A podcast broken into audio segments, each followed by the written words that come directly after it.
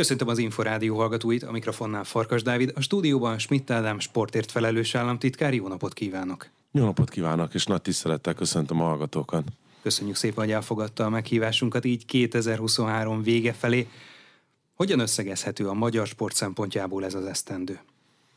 Nyilván az év végén az ember eh, egyfajta mérleget von, hogy eh, mi sikerült és mi nem sikerült valamiért a kollégákkal úgy alakítottuk ki, hogy a 2023-as év az a világbajnokságok éve volt, 2024 meg egy kicsit előre tekintve nyilván az olimpia és a paralimpia éve lesz, illetve a labdarúgó Európa bajnokság éve. Ami az idei évet illeti, mindenképpen kiemelkedik Magyarország történetek a legnagyobb sporteseménye, ami itthon Budapesten került megrendezés, az atlétikai világbajnokság, de sok olyan egyéb fantasztikus sportsiker volt, mind a felnőtteknél, mind az utánpótlás korosztályba, amire az ember szívesen emlékszik vissza, és ebből erőt is tud meríteni így az év végén, amikor az energia szinte egy kicsit már esetlegesen néha-néha kezd csökkenni. Szerintem egy nagyon sikeres évet zárt a magyar sport. Ha már az energia szót használta, ugye az elmúlt év utolsó hónapjaiban energiakrízis volt, ha az energiárakra gondolunk, és ez még 2023 első hónapjait is valamelyest meghatározta bizonyos sportágakban. Ez volt a legnehezebb dolog az évben, vagy pedig más nehézséget is ki tudná emelni? A sport szempontjából természetesen.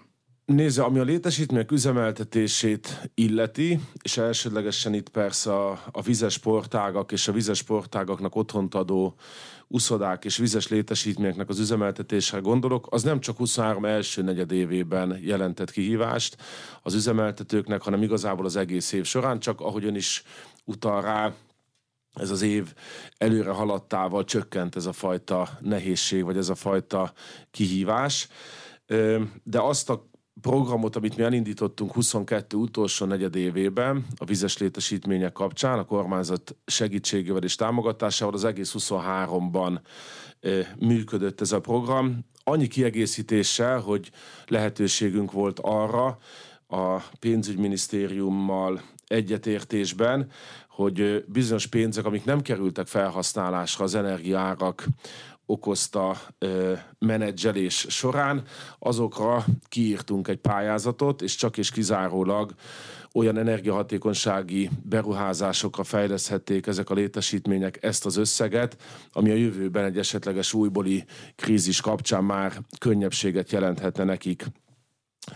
Nem szeretek úgy tekinteni egyetlen egy előttünk álló feladatra sem, hogy az nehézség vagy rossz megoldandó feladatból nagyon sok volt idén, természetes a, az élet vele járója, hogy voltak olyan feladatok, amik egyik pillanatról a másikra érkeztek, és meg kellett oldani, és voltak olyan feladatok, amik hosszabb távú tervezés és előkészületi munkát igényeltek, és aztán kellett megoldani.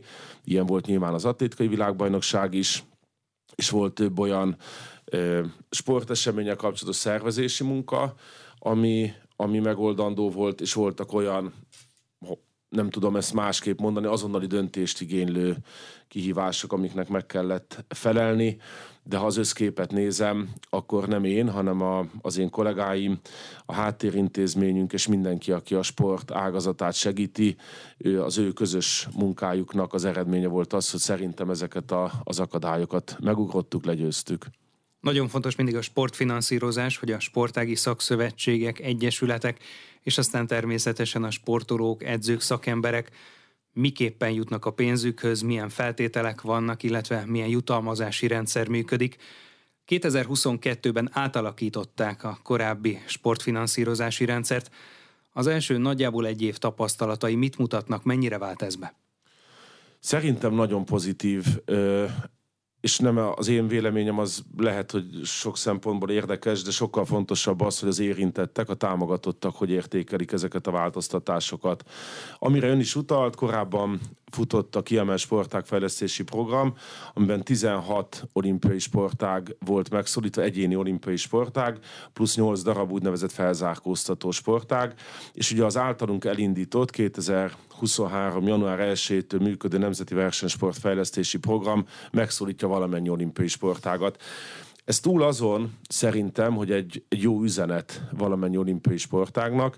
Szerintem azért is fontos, mert látjuk azt, hogy az olimpián szereplő, az olimpia műsorán megjelenő sportágaknak a száma is állandóan változik, meg az ott megjelenő sportágaknak is a, a kiléte állandóan változik. Ebből adódóan fontos az, hogy ha adott esetben ma úgy látjuk, hogy valamelyik olimpiai sportág nem lesz Tokióban például még műsorom volt, de Párizsban már nem lesz. Nem zárhatjuk ki azt, hogy esetlegesen Brisbane-ben újból 2032-ben fölkerül a sportágak közé az olimpiai műsorra. Ebből adódóan nekünk figyelnünk kell az, hogy hogy alakul az olimpiai műsor, és figyelnünk kell azt is, hogy, hogy mik a Nemzetközi Olimpiai Bizottságnak a törekvései, hogy milyen sportágakat szólít meg. Ez a program elindult, és ennek a programnak az egyik legnagyobb újdonsága, amellett, hogy megszólít minden olimpiai sportágat, az az, hogy ezeket a vállalásokat közösen alakítottuk ki az érintett sportági szakszövetségekkel. Volt egy nagyon komoly előkészületi munka, aminek az eredményeképpen azt mondta a sportámtitkárság, hogy jelöld meg, hogy te 2023-ban mit vársz magadtól, ugye ez egy több indikátorból álló rendszer, mit vársz eredményesség, mit vársz edzőképzés, és még nagyon sok egyéb szempont alapján magadtól. Ehhez mi párosítottunk egy finanszírozást, és folyamatos volt ennek a kontrollja. Ezért juthattunk el oda 2023. októberében, tehát már a tizedik hónapban, hogy láttuk azt, hogy ezek a szövetségek, amit vállaltak, abból mit tudtak teljesíteni, és ez volt igazából az alapkiinduló pont ahhoz, hogy a 2024-es támogatásukat meg tudjuk állapítani. És azért is szerintem fontos ennek a programnak a léte és a, a miensége, mert ez segítette elő, hogy fontos cél volt az, hogy 2024, amikor olimpia, paralimpia éve lesz, akkor a szövetségeket olyan helyzetbe hozzuk már most az év végén, hogy ők tudják azt, hogy miből kalkulálhatnak 2024-ben, úgy tudják fölépíteni az egész szövetségi struktúrát, a melegégővi edzőtáborokat, a sportolóknak a felkészülését, az edzőknek az utaztatását, és a többi, és a többi. Ennek a programnak az erejét mutatja az, hogy mi 2023. november végén már jeleztük a szövetségeknek, hogy milyen forrásra számíthatnak 2024-be, ki is szerződtünk, tehát le is ö, ütöttük ezeket a szerződéseket ilyen formában, sőt, bizonyos összegeket már idén biztosítunk számukra, és az az el szánt elképzelésünk van, vagy az, elképzelésünk fogalmazódott meg, hogy 2024. január 31-ig oda is adjuk valamennyi forrás számukra. Az én ismereteim szerint erre nem volt még példa. Ez segítheti azt, hogy számukra egy nyugodt, tervezhető 24-es évet biztosítsunk.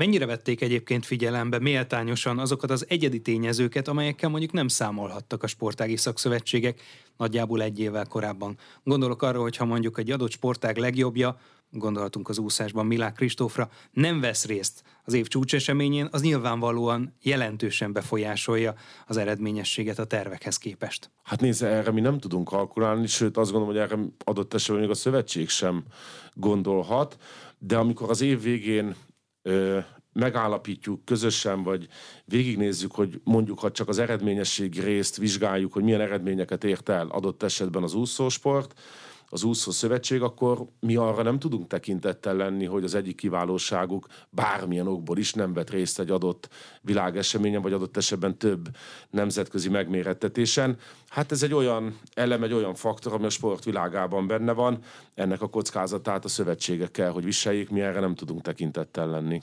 A 2024-es sportbüdzsé részleteiben hogy néz ki?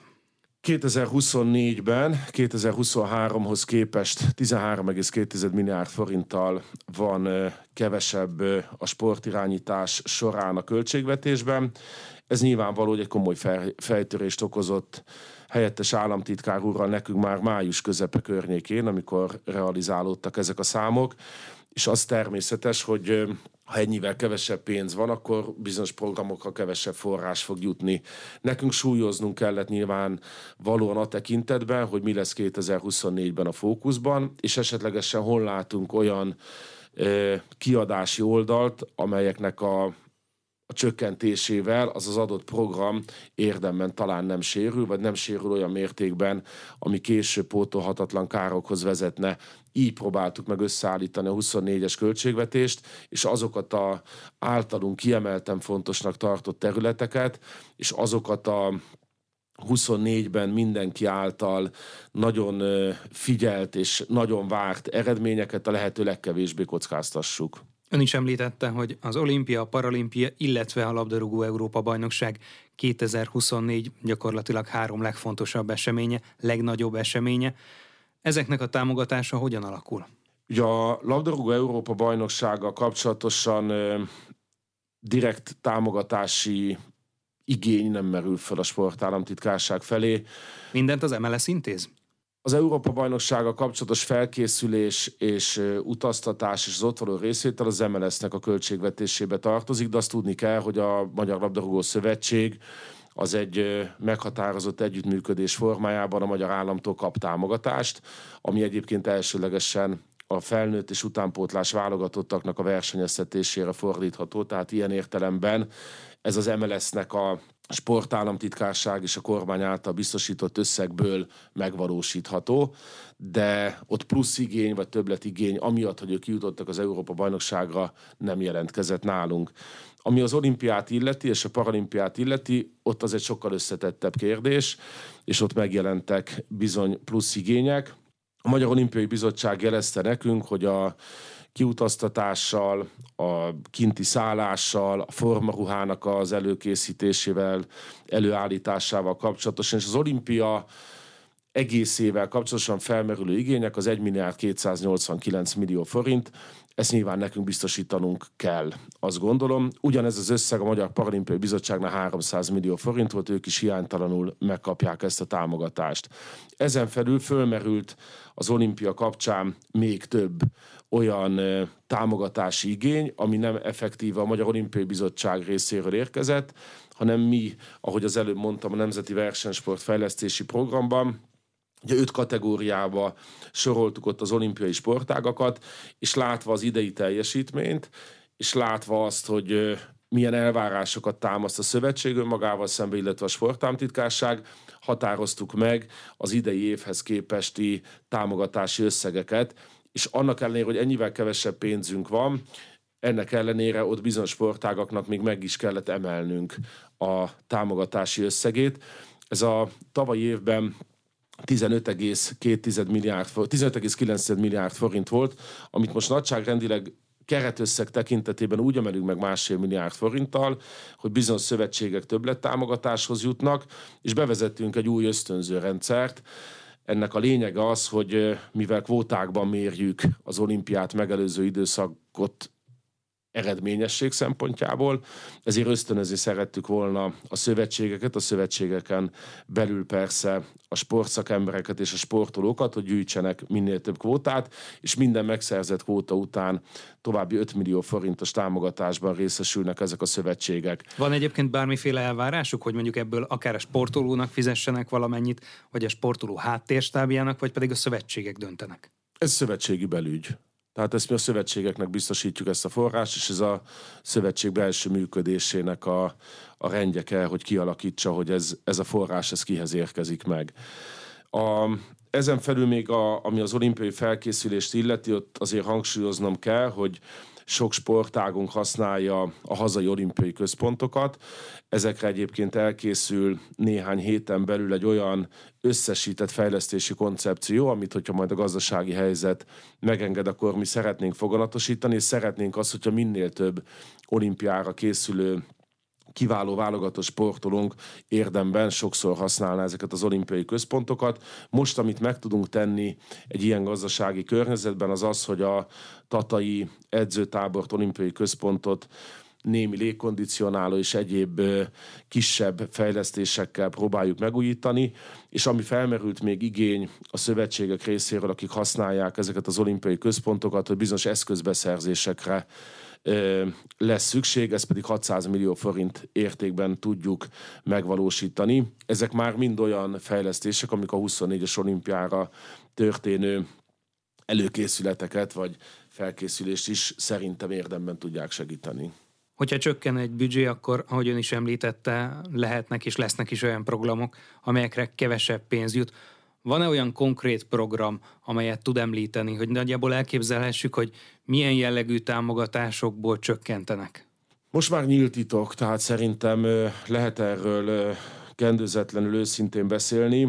Megnéztük azt, hangsúlyozom, soronként levontva helyette sámtitkárra, hogy hol tudunk úgy elvonással élni, hogy, hogy a, mi, a, a mi meglátásunk szerint az, az, az a program egyébként érdemben nem fog sérülni sportszakmai szempontból és van az államilag kiemelt Nemzeti Akadémiai Program, ami a 20 sport, 20 sportszervezet tekintetében lejár az első négy éves periódus. Ezek a, ez a program ez 2020. január 1-ével indult, és most 2023. december 19-én jár le. Ebben 10 labdarúgó sportszervezet érintett, 6 kézilabda és 4 kosárlabda. Van tovább is, de a röplabda az később indult, és az egyéni sportágaknak a kiemelt akadémia is később indult, ezért nekik nem járt le ez a négy éves ciklus. Ahol lejárt a négy éves ciklus, ott a háttérintézményünk, ez a Nemzeti Sportügynökségben dolgozó divízió, dr. Bai Balázs vezetésével, az ottani kollégák egy nagyon részletes kutató munkát végeztek, egy olyan auditot csináltak, ahol felmérték, kimentek a helyszíre is, több napot ott töltöttek, megnézték a szakmai munkát, a a teljes felépítését ezeknek az akadémiáknak, hány sportoló, hány sportszakember, milyen infrastruktúrális helyzetben vannak, és milyen eredményességet produkáltak az elmúlt négy évben. Azért itt vannak olyan exakt mérhető adatok, amik megkérdőjelezhetetlenek szerintem. És ennek elkészült a, a végső elemzése, ennek lett egy eredménye is. Ehhez tartozik talán az is, hogy a labdarúgó sportákban a módszertani központ, minden sportágban van egy úgynevezett módszertani központ, és ez a módszertani központ a labdarúgó sportág tekintetében a korábbi helyéről beköltözött az NSÜ-höz, a Nemzeti Sportügynökséghez, az ő a labdarúgó sporták sportszervezeteit ez a labdarúgó központ segítségével sikerült feltérképezni. És igen, ez az állami kiemelt nemzeti akadémiai program volt az, aminek a teljes támogatási keretösszegét érdemben csökkentettük, és jelentősen át is fogjuk most január 1-től alakítani ezt a programot. Másfajta elvárásokat fogalmazunk meg, másfajta célokat tűztünk ki eléjük, és ennek is függvénye lesz az, hogy ők milyen formában fognak hozzájutni a támogatáshoz. Milyen célokat? Milyen célokról beszélhet akár már most? Azt tudom elmondani, hogy szeretnénk egy picit, hogyha ebben a há- most maradjunk akkor ennél a három sportágnál, labdarúgás, kézilabda, kosárlabda, egy picit tudnánk előrelépést gyakorolni a tekintetben, hogy célorientáltan működjenek ezek az akadémiák. Mi az elsődleges célja egy ilyen akadémiának, hogyha úgy hívjuk őket, hogy elitképző akadémia, államilag elismert nemzeti sportakadémia, az a cél, a mi meglátásunk szerint, a mi sportszakmai felfogásunk szerint, hogy ők neveljék ki azokat a fiatal sportolókat, akik az adott sportág legmagasabb osztályában hely tudnak állni. Ebből következhet az, hogyha az ő fejlődési útjuk különösebb sérüléssel vagy egyéb olyan ö, akadályoztató tényezővel nem lesz terhelve, akkor onnan könnyedén eljuthatnak adott esetben az adott sportág legmagasabban jelzett nemzetközi bajnokságaiba is, és ezáltal erősíthetik az adott sportágnak a válogatottját, a nemzeti válogatottját. Ezért azt kértük tőlük, hogy működjünk abban együtt, hogy a támogatásnak egy bizonyos összegét megkapják, mint működési támogatás, ez jár nekik a szerződésből adódóan, viszont a fennmaradó összeg az egy úgynevezett produktivitási mutató alapján fog nekik csak járni, ahol ebben a produktivitásban az elsődleges vizsgálati szempont az az lesz, hogy hány olyan játékos tudtak beépíteni az első csapatba, hány olyan saját nevelésű játékosuk van, akik a legmagasabban jegyzett bajnokságban tudnak szerepelni érdemi játékidőt. Szerintem ez az ő fő feladatuk, ebben kértük az ő együttműködésüket. Ami pedig a sportolókat illeti, ugye nem szoktak elvárásokat megfogalmazni különféle nagy események előtt, hogyha valaki ezt kérdezi, hogy mit vár az olimpián, arra nyilván nem egy államtitkárnak kell elsősorban válaszolni, hanem az adott sportági szakszövetség vezetőjének vagy edzőjének, vagy pedig egyes sportolónak saját magának, de milyen viselkedést várnak el azoktól a sportolóktól, akikhez ilyen-olyan forráson keresztül azért mégiscsak jelentős állami pénz jut. Hozzáállásban, teljesítményben, akár csak példamutatásban. Nézd, ez egy érdekes, talán szerintem messzebbre mutató kérdés, és nagyon sok összetevője is van, hogy egy adott sportoló miképpen, milyen magatartásformát tanúsít, akár a mindennapos edzések során, akár a nyilvánosság előtt, akár a klubtársai előtt, akár egy nemzetközi sporteseményen.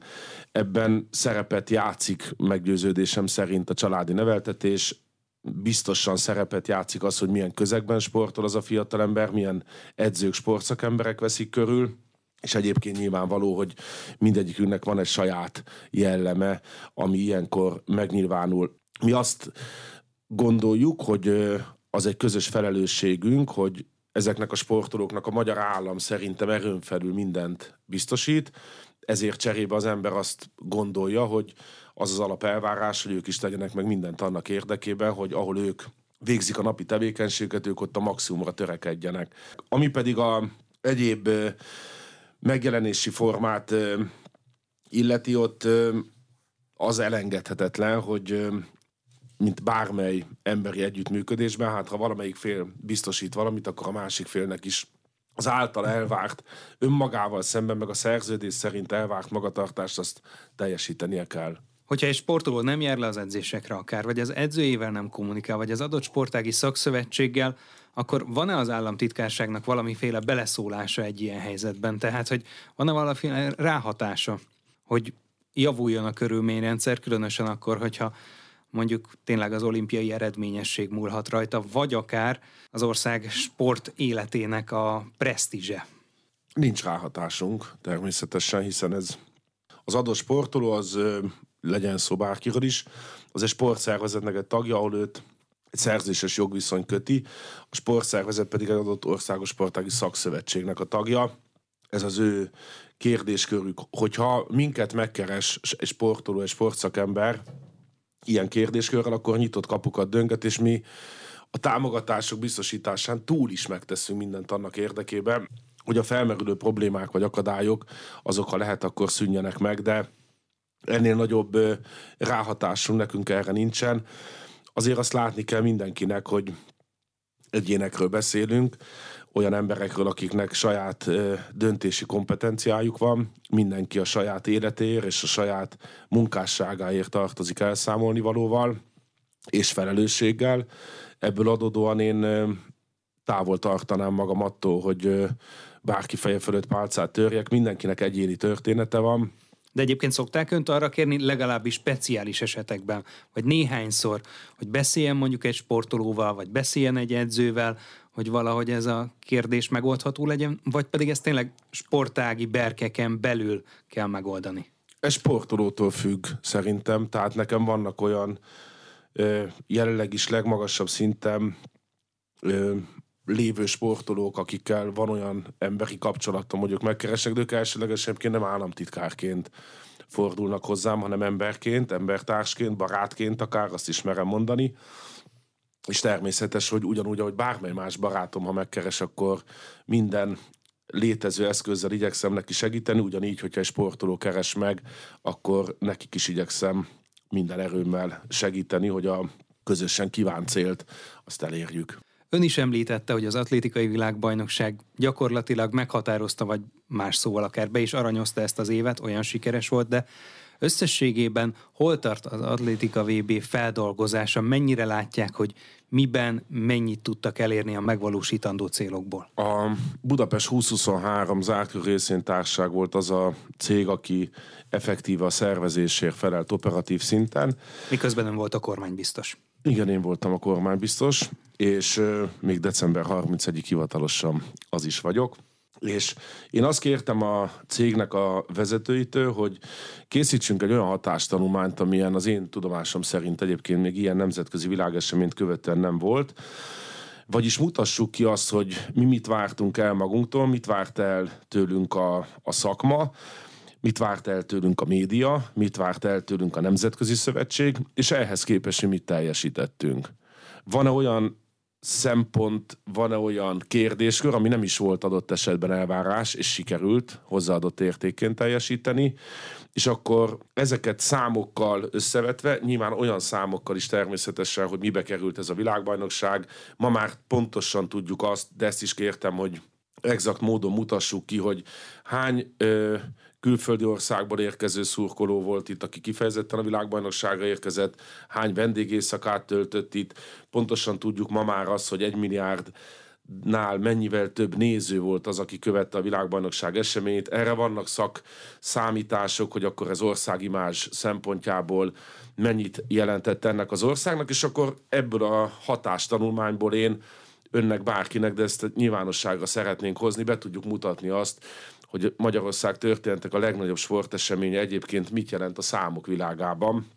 Szerintem ez fontos, különös tekintettel arra, hogy bízunk benne, hogy sok nagy sporteseménynek tudunk még otthont adni, és akkor ezt a hatástanulmányt elővéve szerintem tudunk akár még egy ennél is sikeresebb eseményt rendezni.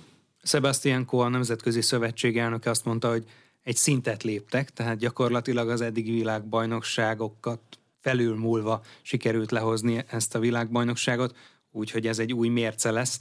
Ez önmagában elegendő pozitív visszajelzés volt, vagy azért tett kiegészítéseket, részleteket, illetve jutottak el, ennél is akár részletesebb elemzések a nemzetközi sportélet szereplőitől önnek? Erre egy kicsit összedettebb választ szeretnék adni, ha lehetséges. Egyrészt, amit Sebastian Kó mondott, az egy nagy elismerés, és ennél még kifejezőbb az, hogy azóta volt lehetőségem vele találkozni, és a Nemzetközi Atlétikai Szövetségnek komoly tervei vannak Budapesttel és a Nemzeti Atlétikai Központtal. Ez pedig annak a visszajelzése, hogy ő túl azon, hogy azt mondta, hogy egy új szintre emeltük az atlétikai világbajnokságot, ő szeretne a jövőben is velünk szorosan együttműködni. Ezek a tárgyalások most zajlanak, ha ez olyan szakaszba jut, akkor és fölhatalmaz majd rá Lord Sebastian Kó, akkor nyilván meg fogjuk osztani a nyilvánossággal is. Én amikor kormánybiztosa lettem ennek a világeseménynek, akkor az első nyilatkozatomban talán már azt mondtam, hogy egy olyan világbajnokságot szeretnénk csinálni, megszervezni, ami egyrészt túlmutat azon a kilenc napon, amíg a világbajnokság zajlik, és azt is szerettem volna, hogy ez valóban egy olyan esemény legyen, amire minden magyar ember büszke lehet.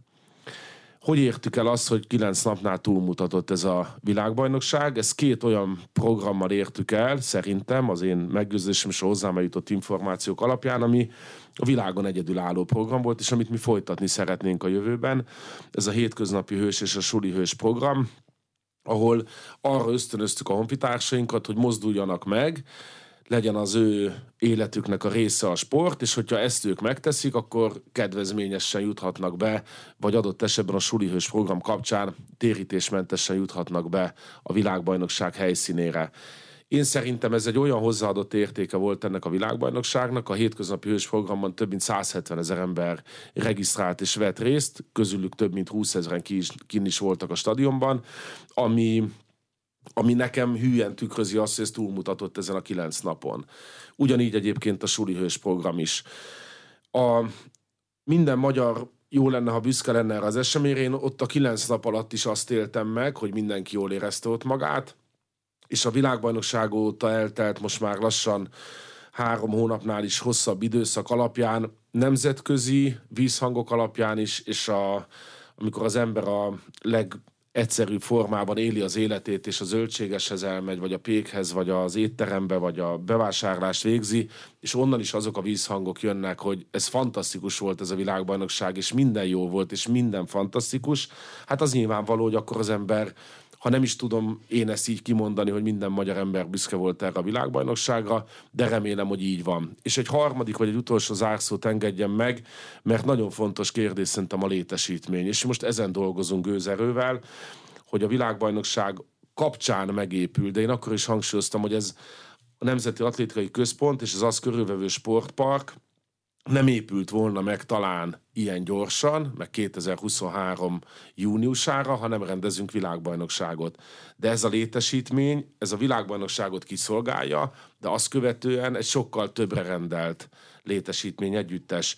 Azon dolgozunk most, hogyha 2024. szeptemberében visszakapjuk a kivitelezőktől ezt a létesítményt, ezt a létesítmény együttest, akkor azt úgy töltsük meg tartalommal, hogy arra is büszke lehessen minden magyar ember, és minél több honfitársunk, akár a versenysport, akár a közösségi sport kapcsán tudja érdemben használni ezt a Nemzeti Atlétikai Központot és az azt körülvevő sportparkot. Nekünk most ez a legfontosabb feladatunk, és ha ez megvalósul, akkor szerintem mindenki egy nagyon jó szájízzel fog visszagondolni az atlétikai világbajnokságra is, és a Nemzeti Atlétikai Központra is. Mekkora lesz majd ez a Nemzeti Atlétikai Központ, hogyha visszakapják? A, mire a, a létesítmény mire nagysága, a maga a terület, illetve hogy hány ember mehet majd be az egyes sporteseményekre, illetve a parkba egyszerre? Azért nem tudok erre most válaszolni, mert napi szinten ezen dolgozunk, hogy milyen tartalmat fogunk megvalósítani mind a Nemzeti Atlétikai Központon belül, ott hogy fog kialakulni a, éppen az ott megjelenő műszaki tartalomtól függően kulturális események, nemzetközi szövetségeknek a különböző programjai kapcsán, ott milyen lelátóra lesz szükség, de biztosan tartani fogjuk azt az ígéretet, hogy ott lesz Európa legszebb panoráma futókör, amit használhatnak a közösségi sportrajongói, és a másik kérdés az a 10,5 hektáros terület, aminek ugye részét képezi az ATE, ez a bemelegítő pálya volt a világbajnokság ideje alatt. Azt hogyan fogjuk tudni hasznosítani, az a, a bemelegítő pálya és a Duna közti területet miképpen tudjuk hasznosítani, ott egyébként a legközelebb ahhoz a koncepcióhoz állunk, hogy a kisebb feltörekvő olimpiai sportágaknak biztosítsunk egyfajta otthont. Nagy kérdés az, hogy megjelenik-e itt a Nemzeti Atlétikai Központ területén belül, ami szerintem egy régi adósságunk, az Olimpiai Sportmúzeum. Ha az meg tudott jelenni, akkor azzal a mi elképzeléseink szerint egy épület együttesben megjelenne a Magyar Olimpiai Bizottság és a Magyar Paralimpiai Bizottság székhelye is, és emellett pedig hogy tudjuk még a fennmaradó részeken a közösségi sportot és a különböző kulturális eseményeknek is biztosítani a helyszínt. Ez így komplexen van most kidolgozás alatt. Január vége környékén bízom abban, hogy kormány előterjesztés készülhet ebből. Nemrég módosult a sporttörvény, melyek voltak a fő céljai? Ugye 2004. évi egyes törvény, a sportról szóló törvény, tehát jövőre lesz 20 éves jubileum ennek a ennek a kiváló jogszabálynak, és azt láttuk, azt tapasztaltuk, hogy az elmúlt 19 évben annyira sok minden változott a sport körül, és a sport dinamikája is, hogy indokolt volt egyfajta kodifikáció, hogy nem mindig toldozzuk, foltozzuk, hanem legyen egy egységes koncepció mentén megalkotott jogszabály, ami hülyen tükrözi a mai honi sportvilágnak akár a finanszírozási oldalát, akár a működési részét. Ezt próbáltuk meg, és itt is fontos szerintem hangsúlyozni az, hogy nem gondoltuk azt, hogy mi a sportállamtitkárságon mindent tudunk. Éppen ezért felállítottunk egy munkabizottságot, ahova meghívtunk hat darab olyan független sportjogászt, akik napi 24 órában ezzel a területtel foglalkoznak. Majd amikor a munkabizottság eljutott az 1.0-ás verzióhoz, akkor megszólítottuk a köztestületeket is, a Magyar Olimpiai Bizottságot, a Magyar Paralimpiai Bizottságot. Most már az új sporttörvény kapcsán büszkén mondhatjuk, hogy köztestületi avanzsálott sportszervezetek országos szövetségét, a Magyar Edzők Társaságát, akik szintén új köztestületi státusz kaptak a sporttörvény kapcsán, és egy, a mi célunk az volt, egy összsporttársadalmi koncepciót tükrözzön ez, a, ez az új jogszabály. Szerintem ez többségében megvalósult. A legfontosabb, ha szabad kiemelnem még két dolgot, amellett, hogy lett két új köztestületünk, a Sportszervezetek Országos Szövetség és a Magyar Edzők Társasága, amióta működik 2022. májusa óta az államtitkárság, azóta tudjuk azt biztosan mondani, hogy számunkra a sportszakembereket tömörítő és az ő érdekeiket képviselő Magyar Edző Társaság az nagyon fontos, tekintettel arra, hogy nekünk az edzők nagyon fontosak, és az őket összefogó szervezet ezért került köztestületi státuszban, hogy egy kiemelt hangra kerüljenek az edzők, és nyilván ahol a napi munka folyik, látjuk azt, hogy most már elképesztő tagszámmal bír a Sportszervezetek Országos Szövetsége, ezért tartottuk indokoltnak azt, hogy ők is köztestületi formában tudják az érdekeiket érvényre juttatni. De a, tulajdonképpen a preambulumot követően a, az első és legfontosabb intézkedés, hogy amíg nem készül el exakt módon a Nemzeti Sportinformációs Rendszer, amin dolgozunk, ami egy, egy biztos képet tudna nekünk adni arról, hogy pontosan hány sportoló van ma Magyarországon, akik igazolt versenyzői státusszal bírnak, és egy, egy rendszerezett formában űzik az általuk választott sportágat.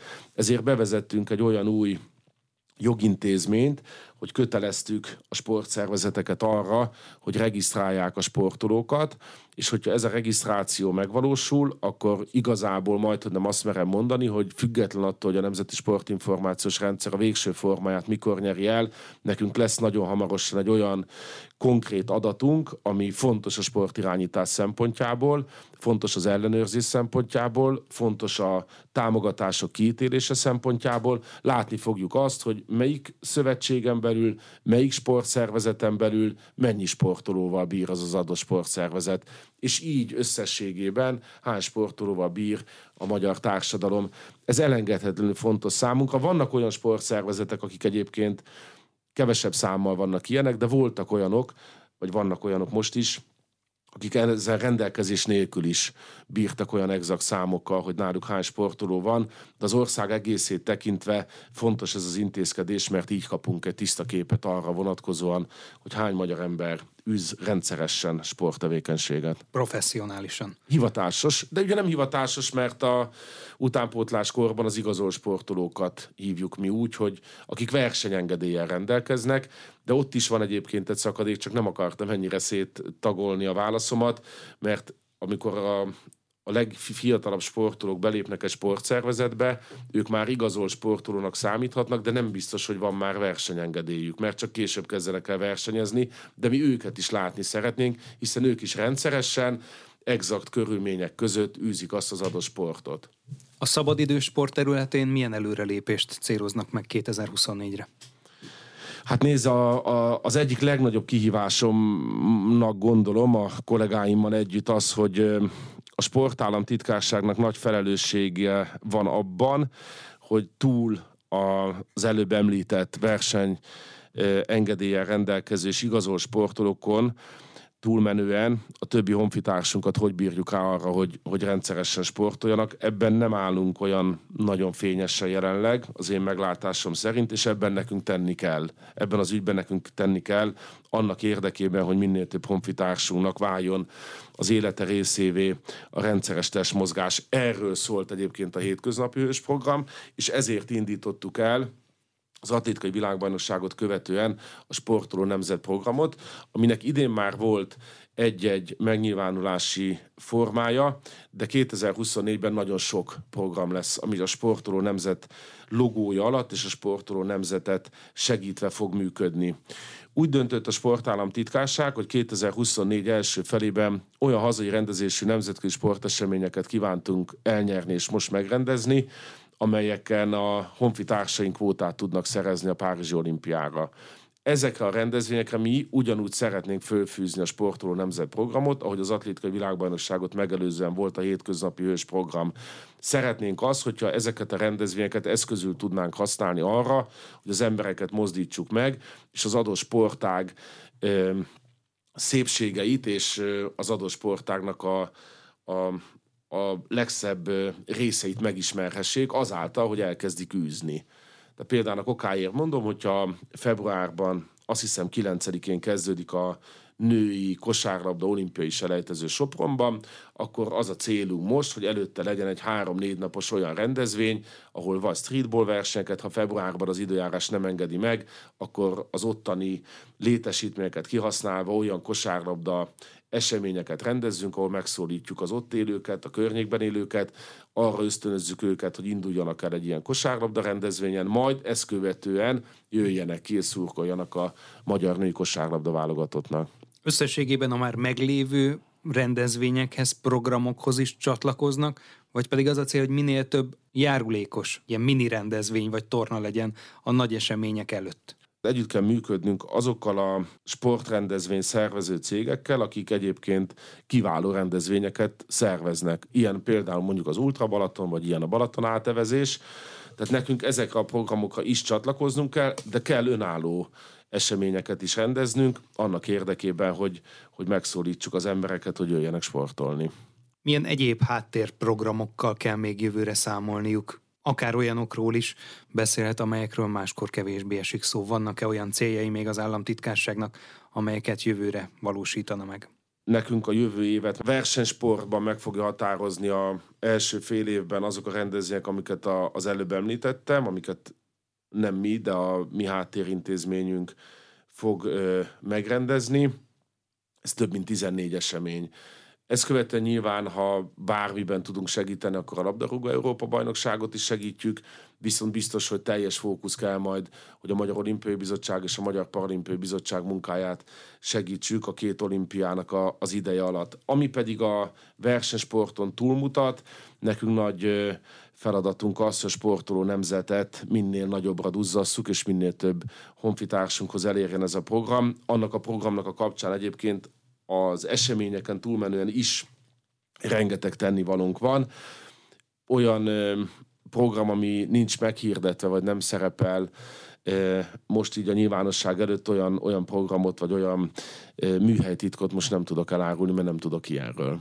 Ami a sportdiplomáciát illeti, volt néhány komoly eredmény, és többféle eredményről is beszámolhattunk ebben az évben. Melyiket hova tenni? Akár mondjuk Losonci Dávid, birkózó, utólag megítélt világbajnoki címét, amely természetesen a mérkőzés alapján és a Nemzetközi Szövetség döntése alapján teljesen jogos volt, de mégiscsak egy szokatlan helyzet, hogy utólag lesz valaki világbajnok, illetve beszéltünk akár arról is, hogy Fűrjes Balázs a Nemzetközi Olimpiai Bizottság tagja lett nagyon gyorsan. Hála Isten, és gratulálok nekik innen is. Ö, ami Füres Balázsnak a kinevezését illeti, az egy olyan ö, sportdiplomáciai siker, ami ha csoda, vagy valami nagyon rossz nem történik, de ilyen nem fog, akkor ez 19 évig segítheti a magyar sportnak a nemzetközi megítélését is, meg a magyar sportnak a nemzetközi világban történő elterjedését, vagy a diplomáciai előremenetelét. Balázsral az együttműködés kiváló, annak ellenére, hogy alig több mint két hónapja rendes tagja a Nemzetközi Olimpiai Bizottságnak, már rengeteg ügyben dolgozunk együtt, és ide tartozik még talán az is, és biztos sok minden eszembe jutna még, ha, ha hosszabb lenne ez a beszélgetés, hogy első ízben rendezünk nyáron olimpiai selejtező tornát, ott is annak a szervező bizottságában a Balázs a társelnök, meg én vagyok a, az egyik, vagy a másik társelnök, úgyhogy abban is együtt dolgozunk a Balázsjal, és együttműködünk a Nemzeti Rendezvényszervezési Ügynökséggel, ugyanúgy, mint ahogy tettük azt az atlétikai világbajnokság kapcsán, tehát bízom benne, hogy ez is egy sikeres rendezvény lesz, de minden egyéb minden nemzetközi kérdés kapcsán együttműködök dr. Fűres Balázsjal, nagyon nagy sportdiplomáciai siker egyébként szerintem Gyulai Mártonnak is, a Nemzetközi Atlétikai Szövetségben betöltött új tisztsége, hogy ő lett a sportigazgató, és nagy eredmény Losonci Dávid sikere is, de szerintem arról is szívesen beszélek, pont a héten volt nálam a Dávid, és én három éve úgy szorosabban működök együtt a családdal, egy fantasztikus édesapa, Losonci Otto menedzseli a családnak a sportéletét, és az egész Erzsébet város birkózó szakosztályát. Egészen példamutató szerintem, amit ők csinálnak. Én meg is látogattam ott az SMTK birkózó szakosztályát még az idei évben. Egy sikeres vállalkozó, aki a saját pénzét visszaforgatja arra, hogy a helybélieknek a birkózási lehetőségeit a lehető legmagasabb szinten támogassa. Ezúton is és innen is tisztelettel és köszönettel tartozom neki. És fontos talán még azt is megemlítenünk, hogy az idei évhez köthető, hogy a vizes világoknak a szövetsége, a World Aquatics, ugye most dölt el idén nyáról, hogy a székhelyét Budapestre helyezi. Szerintem ez is egy olyan sportdiplomáciai siker, ami egészen egyedülálló. Lehetnek követők egyébként más nemzetközi szövetségek? Lehetnek követők, és vannak is őszintén megmondom jelentkezők is, de ahogy Schmidt Pál tanította nekem, lassan siessünk, tehát ö, szerintem most ezzel a kapcsolatosan nagyon sok olyan feladat van, ami, ami például visszatér, vagy 2024-ben milyen feladatok várnak még ránk, ezzel kapcsolatosan is rengeteg olyan feladat van, ami, ami ránk hárul de itt meg ki kell hangsúlyoznom egyébként a külgazdasági és külügyminisztérium munkáját, akik elképesztő diplomáciai érzékkel és Szijjártó Péter miniszter úr segítségével valósult meg ez a költözés, vagy fog megvalósulni ez a költözés, valósult meg az, hogy ez az elköteleződés megtörtént. Ezzel kapcsolatban is lesz sok munkánk. Várjuk meg a többi jelentkezőt. Én szerintem az az elmúlt 13 évnek az eredménye, a rengeteg sportlétesítményfejlesztésnek, a fantasztikusan megrendezett nemzetközi sporteseményeknek, és amiatt, mert hogy Budapest és Magyarország egy olyan sportváros lett, egy olyan világváros lett egyébként a sport szempontjából is, hogy szívesen jönnek ide a sportvezetők, nagyon szívesen jönnek ide a sportolók, még egy másodpercét visszakanyarodok az atlétikai világbajnokságra. Nagyon sok sportolóval volt lehetőségem beszélni, meg sportminiszterekkel is, és azt mondták, hogy ők szeretnének idejönni edzőtáborozni, mert annyira jó itt lenni. Tehát szerintem ezek mind olyan eredmények, amikre büszkék lehetünk, és egy, a világ harmadik legnagyobb szövetsége jelenleg a World Aquatics. Az, hogy ők idejönnek, abból nagyon-nagyon sokat tud szerintem kamatozni a hazai vizes világ. Olyan vizes sportágak például, mint a miugrás vagy a miúszás, amelyekben ma per pillanat nem tartozunk a világ elitjéhez, az ideérkező külföldi sportszakemberek és esetlegesen megépülő új sportkomplexum segítheti azt, hogy ők is fölzárkozzanak a világ elitjéhez. Hol tart most az olimpiai rendezés kérdése? Mert ugye ezek a fejlesztések, illetve ezek a nemzetközi események, amelyeket sikerrel rendezett meg Budapest, illetve Magyarország, mind-mind jó belépőt jelenthetnének, de például 2036-ra elég sok érdeklődő van. Ugye a Nemzetközi Olimpiai Bizottság választja majd ki a háttértárgyalások alapján, és nem klasszikus jelentkezés alapján, hogy kirendezi a 36-os nyári olimpiát, de azért ugye hosszú évek óta téma, hogy Budapest is az esélyesek között lehet. Nézd, én a korábbi hasonló tartalmú kérdésekre is azt a választ tudtam adni, hogy a sportámtitkárság biztos, hogy minden erejével azon lesz, hogyha ez a kérdés napirendre kerül, akkor ezt az ügyet támogassa. De ez éppen azért, mert a Nemzetközi Olimpiai Bizottság az, aki a döntést meghozza, ebben az elsődleges illetékesség az a Magyar Olimpiai Bizottságnál van, és nem a feladatot szeretném, vagy a felelősséget elhárítani, illetőleg a fővárosnak a vezetésén van. Ha ők úgy döntenek, hogy pályázunk egy ilyen olimpiára, akkor biztos, hogy a sport államtitkárság minden támogatást meg fog ehhez adni. Nem tudom, hogy 2036-ban kell gondolkodni, nem értek hozzá, csak elmondom a, a nálam lévő információk alapján, hogy én hogy látom. Ugye 2028-ban Los Angelesben lesz, 2032-ben Brisbane-ben.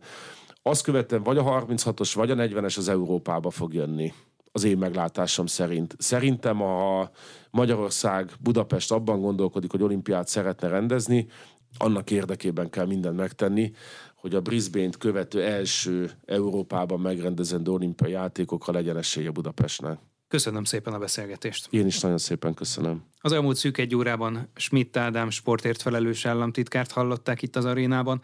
A műsor elkészítésében Módos Márton főszerkesztő vett részt, most megköszöni figyelmüket a műsorvezető Farkas Dávid.